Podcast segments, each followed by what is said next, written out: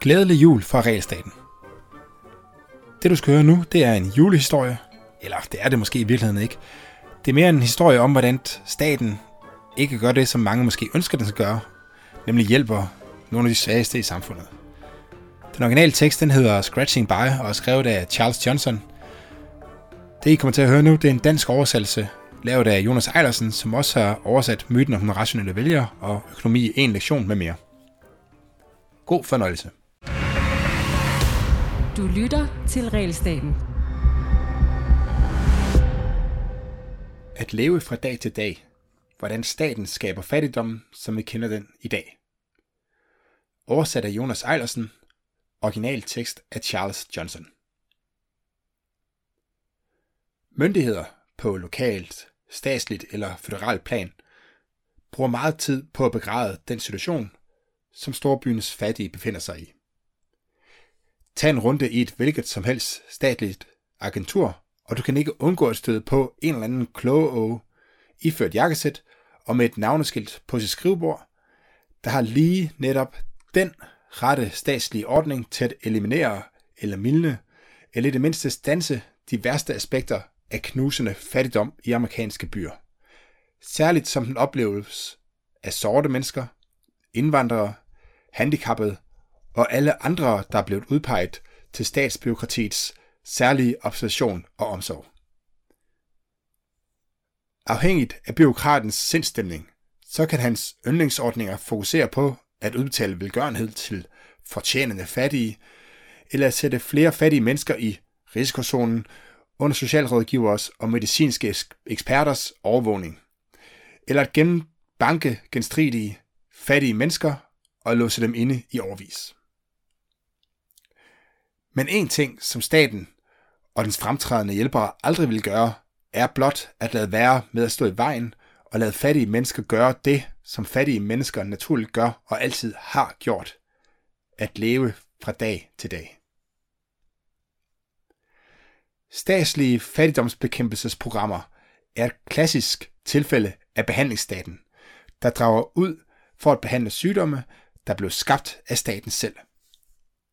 Storbyfattigdom, som vi kender den i dag, er faktisk udelukkende et monster, skabt af statslig indblanding i frivillige økonomiske affærer. Denne påstand kan selv for mange libertarianere virke fræk. Men meget afhænger af frasen, som vi kender den i dag.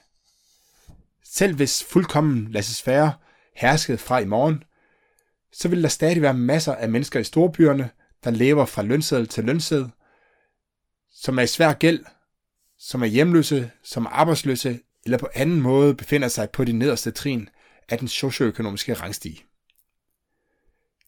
Disse forhold kan være vedvarende sociale udfordringer, og det kan være, at frie mennesker i et frit samfund stadig vil være nødt til at finde på frivillige institutioner og praksiser for at adressere problemerne. Men i det statskontrollerede marked, som dominerer i dag, bliver den grundlæggende, grundlæggende klemme, som de fattige befinder sig i, og de foranstaltninger, de er nødt til at gøre sig inden for denne klemme, banket til dens genkendelige form, som er en usynlig knytnæve, igennem de afledte effekter af omfattende, sammenlåsende interventioner. Tænk på det almindelige fænomen storbyfattigdom. Levebrødet i de indre amerikanske byer er typisk ekstremt usikkert. Som Sudhir Venkatesh skriver i Off the Books: forholdene i nabolag med koncentreret fattigdom kan ændre sig hurtigt og på måder, som kan efterlade familier uforberedte og uden mange udveje. Faste leveomkostninger til husleje, fødevarer, tøj osv. optager størstedelen eller hele familiens indkomst, og de har kun lille eller ingen adgang til lån, opsparing eller forsikring til at værne dem mod uventede katastrofer. Deres fattigdom efterlader dem ofte afhængige af andre mennesker. Det gennemsyrer både livet hos dem med arbejde og dem uden. De arbejdsløse falder tilbage på velgørenhed eller hjælp fra familien. De, som lever fra lønseddel til lønseddel med lille mulighed for at kunne finde arbejde andet sted, er afhængige af nogle enkelte chefers og jobagenters gode vilje. En kvinde, som Venkatesh citerer, forklarer, hvorfor hun fortsatte med at arbejde igennem en udnyttende arbejdshej, frem for at forlade ham til fordel for et fast job hos en velstående familie. Og hvad så, hvis den familie skiller sig af med mig? Hvor skal jeg så tage hen? Ser du, den chance kan jeg ikke tage. Det eneste, jeg har, er Johnny, og det krævede ufattelig meget bare for ham til at være på min side. Storbyens fattiges hverdagsoplevelser er formet af den geografiske koncentration af socialt og kulturelt isolerede ghetto-nabolag inde i storbyen, som har deres egne særprægede træk. Boligerne er primært i faldefærdige lejligheds- og boligbyggerier, der ejes af et par udvalgte udlejere. Mange forladte bygninger og tomme byggepladser, der forbliver ubenyttede i årevis, er spredt ud over nabolaget. Anvendelsen af uddørsarealet er påvirket af et stort antal arbejdsløse eller hjemløse personer. Velfærdsstatens favoritløsninger, offentlige udbetalinger og områdefornyelsesprojekter, efterlader ikke nogen reel forbedring. Frem for at frigøre folk fra at være afhængige af velgørere og arbejdsgivere, så overfører de blot afhængigheden til at være af staten og overlader de mindst politiske forbundne mennesker til den politiske proces noget. Men et frit marked, et ægte frit marked, hvor individuelle, fattige mennesker er nøjagtigt lige så frie som etablerede, formelle økonomiske aktører til at benytte deres egen ejendom, deres egen arbejdskraft, deres egen know-how og de ressourcer, de har til rådighed, vil de fattiges egne uformelle, initiativrige handlinger gøre langt mere for systematisk at underminere eller fuldstændigt eliminere hver eneste stereotype forhold, som velfærdsstatisterne beklager sig over. Hver eneste dag og i hver eneste kultur, så langt tiden strækker sig tilbage, har fattige mennesker igen og igen vist bemærkelsesværdig intelligens, mod, vedholdenhed og kreativitet til at finde måder at få mad på bordet, spare penge, sikre tryghed, opfostre familier, leve indholdsrige liv, lære, hygge sig og opleve skønhed på hvilket som helst tidspunkt og sted og til den grad, som de har været frie til at gøre det. Skylden for de fortvivlende, forfaldende storbyghettoer ligger ikke i markedets pres og heller ikke i personlighedsfejl hos de enkelte fattige mennesker eller i ghetto-subkulturens karaktertræk. Skylden ligger hos staten og dens vedholdende indblanding i fattige menneskers egen indsats til at klare sig selv. Igennem selvstændigt arbejde, kloge anstrengelser, at skrabe ressourcer sammen og frivillig gensidig hjælp. Progressive beklager sig ofte over manglen på billige boliger i amerikanske byer. I byer som New York og Los Angeles bruger tyve til femogtyve procent af lavindkomstlejere mere end halvdelen af deres indkomst på husleje alene. Men det er netop de love, som de progressive er fortaler for. Byplaner, lokalplaner og bygningsreglementer, som får huslejen til at skyde i vejret og står i vejen for alternative boligmuligheder og indespærrer fattige mennesker i ghettoområder. Historisk set har fattige mennesker, når de har frihed til at gøre det, med glæde set bort fra de politiske humanitæres idealer og fundet deres egen måde at nedbringe boligudgifterne selv i travle byer med udfordrende boligmarkeder. En måde var at få andre familier eller venner eller fremmede til at flytte ind og bidrage til huslejen. Afhængigt af, hvor mange mennesker, der delte et hjem, kan det betyde en mindre komfortabel måde at leve på. Det kan også medføre en usund måde at leve på. Men beslutninger om sundhed og komfort ligger i bedst i hænderne på de individer, der skal bære omkostningerne og høste gevinsterne.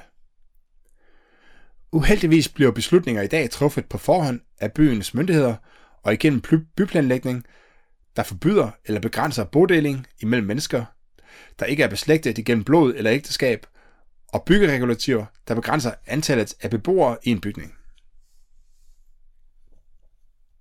De, som ikke kan tjene penge nok til at dække huslejen på egen hånd, og ikke kan dele huslejen nok op på grund af bolig- og bygningsregulativer, bliver presset helt ud af markedet. Når de først er hjemløse, er de ikke bare udsat for elementerne, men også for at blive chikaneret eller arresteret af politiet for ulovligt ophold eller løsdrift.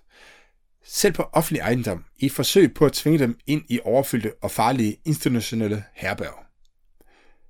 Men mens myndighedernes love gør det sværere at bo på gaden, end det allerede er, så blokerer statslig indblanding også hjemløse menneskers indsats for at finde husliv uden for det konventionelle boligmarked. En af de ældste og mest almindelige overlevelsesstrategier blandt de fattige i byen er at finde vildt eller forladt jord og bygge blækskuer derpå med holdbare affaldsmaterialer. Affaldsmaterialer er i overflod, og store dele af ghettoområderne står ofte ubrugte hen som nedrivningsklare bygninger eller forladte byggegrunde. Det formelle ejerskab sætter enten staten eller kvasistatslige byudviklere sig på igennem ekspropriationsretten. Byggegrunde bliver holdt ud af brug, ofte flere år ad gangen, mens de afventer statslige beskæftigelsesordninger eller byudviklere, der er villige til at købe byggegrunden til store byggeprojekter. I et frit marked kunne tomme byggegrunde og forladte bygninger med tiden blive gjort til ejendom af enhver, der var villig til at påtage sig arbejdet med at tage dem i besiddelse og gøre brug af dem. Fattige mennesker kunne bruge forladte byggegrunde i deres lokalsamfund til at sætte butikker op, lave havebrug eller til at bo på. I oktober to tusind og seks i Miami byggede en gruppe lokalsamfundsaktører og omkring femogtredive hjemløse Umaya Village, en blækskurby på en byggegrund i Indre By, som de lokale myndigheder havde holdt tom i årevis. De tilkendegav offentligt til de lokale myndigheder, at vi har kun et krav, lad os være i fred. I et frit marked ville det være slutningen på historien. Der ville ikke være nogen ekspropriering, intet statsejerskab og dermed heller ikke nogen politisk proces med at beslaglægge og genudvikle. Tidligere hjemløse personer kunne etablere ejendomsret over forladt land igennem deres eget sveds egenkapital, uden frygt for at myndighederne ville destruere deres arbejde og sælge jorden under deres fødder. Men i Miami tog det byrådet og deres advokat omkring en måned at påbegynde den juridiske indsats for at ødelægge beboernes hjem og tvinge dem væk fra byggegrunden. I april to tusind og syv udnyttede politiet en tilfældig ildebrand til at håndhæve den politiske fabrikerede ret til jorden, rydde byggepladsen, arrestere elleve mennesker og opsætte et hegn til at beskytte den genskabte tomme byggeplads til fordel for professionelle udviklere af billige boliger. Havde byens myndigheder ikke draget nytte af deres angivelige ejerskab over det forladte stykke jord, så kunne de uden tvivl have brugt statslige eller føderale boligregulativer til at sikre, at beboerne kunne tvinges tilbage i hjemløshed. For deres egen sikkerheds skyld selvfølgelig. Det er netop, hvad en lokal sundhedsmyndighed i et amt i Indiana gjorde imod en treoghalvfems-årig mand ved navn Thelman Green, som boede i sin Chevrolet varevogn fra nitten seksogfirs, som det lokale bukseringsfirma lod ham parkere på deres grund. Mange mennesker, som igennem en pludselig finansiel katastrofe bliver kastet ud i fattigdom, bor i en bil i uger eller måneder, indtil de kommer tilbage på benene. At bo i en bil er trangt, men det er bedre end at bo på gaden. En bil betyder et sted, man har for sig selv, hvor man kan have sine ejendele med døre, man kan låse, og nogle gange endda aircondition og varme. Men at blive i sin bil er på den lange bane langt sværere at mestre uden at komme på tværs af loven. Thelman Green klarede sig fint i sin varevogn i ti år, men da avisen Indianapolis Star udgav en artikel af almen interesse om ham sidste december, så bemærkede amtets sundhedsmyndigheder det og beordrede øjeblikkeligt, at Green blev smidt ud af sin egen bil i de lokale boligregulativers navn. Da statens boligregulativer pålægger detaljerede krav til størrelse, arkitektur og byggematerialer for nyt permanent boligbyggeri, og specialiseret og ekstremt dyrt kontraktarbejde på elektricitet, rørlægning og anden overdådighed, så besværliggør eller forhindrer de effektivt de fleste forsøg på at skabe midlertidige, mellemliggende eller uformelle typer husly, der koster mindre end at leje sig ind i statsgodkendte boligbyggerier, men som skaber mere tryghed og komfort end at bo på gaden. Hvis vi skifter fokus fra udgifter til indkomst, så skaber omfattende statslig regulering, som er vedtaget i den såkaldte offentlige interesse, efter befaling fra malige middel- og overklasses progressive, endeløse begrænsninger på fattige menneskers evne til at skabe et levebrød eller tjene nødvendige penge ved siden af. Til at begynde med er der de fag, som staten har gjort fuldstændig ulovlige. At sælge stoffer uden for de statsautoriserede apoteker, prostitution uden for de lejlighedsvise statsautoriserede bordeller, eller drive små spilvirksomheder uden for et stort statsautoriseret casino. Disse fag bliver ofte udført af kvinder og mænd, der står over for desperat fattigdom. Statens indsats tilføjer truslen for bøder, beslaglæggelser og leveår spildt i fængslet. For uden det statsskabte sorte marked er der også utallige typer jobs, der kunne udføres i åbenhed, men som de fattige systematisk bliver udelukket fra igennem kunstig regulering og licenskrav. I princippet kunne mange kvinder i sorte lokalsamfund tjene penge på at flette hår med blot deres egen håndkraft, markedsføring igennem mund til mund og en stue i en lejlighed.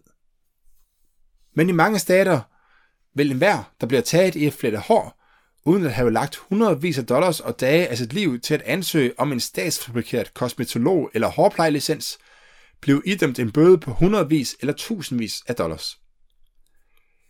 I princippet kan enhver, der ved, hvordan man laver mad, tjene penge ved at lægge ud for ingredienser og et par isolerende beholdere, flytte maden fra sit køkken til en stand på fortovet eller med udlejerens tilladelse på parkeringspladsen.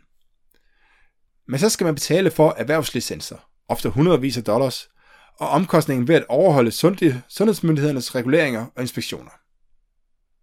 Den sidste del gør det nærmest umuligt at drive en fødevarebaseret forretning uden at købe eller leje ejendom dedikeret til at tilberede mad, i hvilke tilfælde man lige så godt kan droppe det, medmindre man allerede har en masse startkapital ved hånden. Hver eneste centrum i enhver moderne by har et enormt behov for taxier. I princippet kunne enhver, der har brug for lidt ekstra penge, starte en deltids pirattaxi med den bil, hun allerede har, en mobiltelefon og lidt mund til mund. Hun kan tjene pænt igennem ærligt arbejde, hvor hun udbyder en nyttig service til de kunder, der ønsker den. Som en egentlig selvstændig arbejder uden behov for at tilfredsstille en chef, og som selv kan bestemme sin arbejdstid og lægge lige så meget eller lidt arbejde i det, som kan tjene de penge, hun har brug for. Men i U S A pålægger de lokale myndigheder rutinemæssigt massive begrænsninger og kontroller på taxivirksomhed. De værste gerningsmænd er ofte de byer, der har den største efterspørgsel på taxier, som New York City, hvor myndighederne håndhæver et kunstigt loft på antallet af taxier igennem et system med myndighedskræverede licenser eller medaljoner. Loftet på det totale antal taximedaljoner er sat til omkring tretten tusind taxier fra hele byen, hvor der lejlighedsvist bliver bortaktioneret en håndfuld nye medaljoner offentligt. Systemet kræver, at enhver, der ønsker at blive selvstændig taxichauffør, skal købe en medaljon til monopolpris hos en eksisterende medaljonindehaver eller venter på, at byen bortaktionerer nye medaljoner. Ved auktionen sidste november blev i alt treogtres nye medaljoner gjort tilgængelige til auktion med en startpris på et hundrede og niogfirs tusind dollars. For uden omkostningen til en medaljon, så er taxichauffører også tvunget til at betale et årligt licensgebyr på fem hundrede og halvtreds dollars og betale for tre syn udført af byens myndigheder hvert år til en samlet årlig pris på et hundrede og halvtreds dollars. Byens myndigheder håndhæver en envejsbilletstruktur, håndhæver fælles lakering og tvinger nu endda alle byens taxier til at opgradere til omkostningstunge, højteknologiske G P S- og betalingssystemer, uanset om taxichaufføren eller hendes kunder vil have dem eller ej. Den, der primært er begunstiget af dette politiske påduttede pres på selvstændige taxichauffører, er Verifone Holdings, det første firma, som er godkendt til at sælge elektroniske systemer til et tilfangetaget marked. Verifones C E O, Doug Bergeron, udbasuneret, at hvert år finder vi en fribillet i et nyt område af økonomien, som bliver elektronisk. I dette tilfælde nyder Verifone i den grad en fribillet. Praktiske konsekvenser er, at fattige mennesker, der måske ellers kunne være i stand til at tjene lette penge på egen hånd, juridisk bliver afholdt fra at køre taxi eller tvunget til at udleje sig selv til en allerede eksisterende medaljonindehaver på hans betingelser. Uanset hvad, så bliver fattige mennesker skovlet væk fra fleksibilitet, selvstændigt arbejde så mange ville være villige og i stand til at udføre ved hjælp af et af de få kapitalgoder, som de allerede har ved hånden. Masser af fattige mennesker har biler, de kunne benytte. Der er ikke så mange, der har et par hundrede tusind dollars, de kan bruge på en statslig kreeret licens. Statens strikse regler for jord, bolig og arbejdskraft skaber og vedholder selve den urbane fattigdomsstruktur. Statslige beslaglæggelser skaber og forstærker nedbrydningen af ghettokvarterer ved at begrænse boligmarkedet til nogle enkelte udlejere og holde marginal jord ude af brug.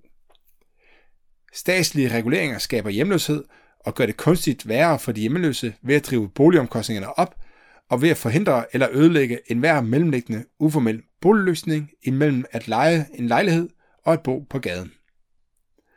Og efter at skabt ghettoen, så holder statslige forbud fattige mennesker indespærret i den ved at holde dem ude fra mere velstående kvarterer, hvor mange måske kunne bo, hvis de blot fik lov til at dele udgifterne. Den kunstige begrænsning af alternative boligmuligheder skruer op for de faste omkostninger for storbyens fattige. Den kunstige begrænsning af mulighederne for alternativt, selvstændigt arbejde skruer ned for mulighederne for en øget indkomst. Og den klemme gør fattige mennesker afhængige af, og dermed sårbare over for forsømmende eller skrupelløs behandling af, både udlejere og arbejdsgivere ved at begrænse deres evne til at finde andre bedre hjem eller andre bedre jobs. Den samme klemme placerer langt flere mennesker i den situation, at de blot lever en enkelt lønseddel fra hjemløshed, og gør den, den situation langt mere usikker ved at chikanere og tvinge og pålægge kunstig nød på dem, der ender på gaden. Den amerikanske statskooperatisme omdanner med tvang arbejds- og forretningsverdenen til at ligne et kommercielt handelsstræde. Desinficeret, centraliseret, ensrettet, tjenestegjort og domineret af et par enkelte magtfulde indehavere og deres korte liste af favoriserede partnere, som alle andre enten er kunde til eller arbejder for.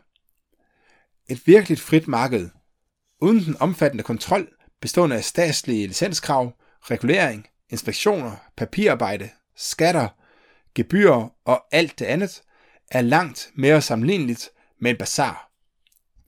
Rådet, decentraliseret, mangfoldig, uformel, fleksibel, gennemsyret af prisbroderi og holdt sammen af en spontan orden bestående af utallige små og uafhængige operatører, der hurtigt og let skifter imellem rollerne som kunde, sælger, kontraktarbejder og andet. Det er netop, fordi vi har handelsstrædet frem for bazaren, at folk i fattigdom ofte finder sig selv indespærret i ghettoerne, fanget i usikre situationer og afhængige af andre, enten som vagabond eller fanget i et job, som de hader, men ikke kan forlade, mens de med nød og næppe kan holde et udholdeligt tag over deres hoveder. Desto fattigere man er, desto mere har man brug for adgang til uformelle og fleksible alternativer, og desto mere har man brug for muligheder for at anvende lidt kreative anstrengelser. Når staten spærrer for det, så spærrer den folk inde i ghettoiseret fattigdom. Kan I have en rigtig god jul.